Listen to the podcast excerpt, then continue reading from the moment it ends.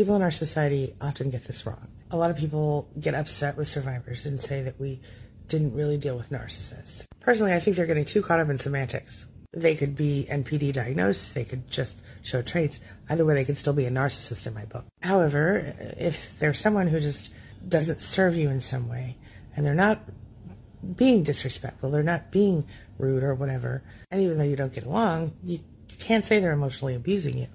Or if they're someone who just intrinsically is different from you, and you just disagree with everything they are, and you maybe not a narcissist. I guess the point is that just because someone upsets you, just because someone disagrees with you, doesn't make them a narcissist. A narcissist lacks empathy and treats you in kind. Have you experienced that? Let me know.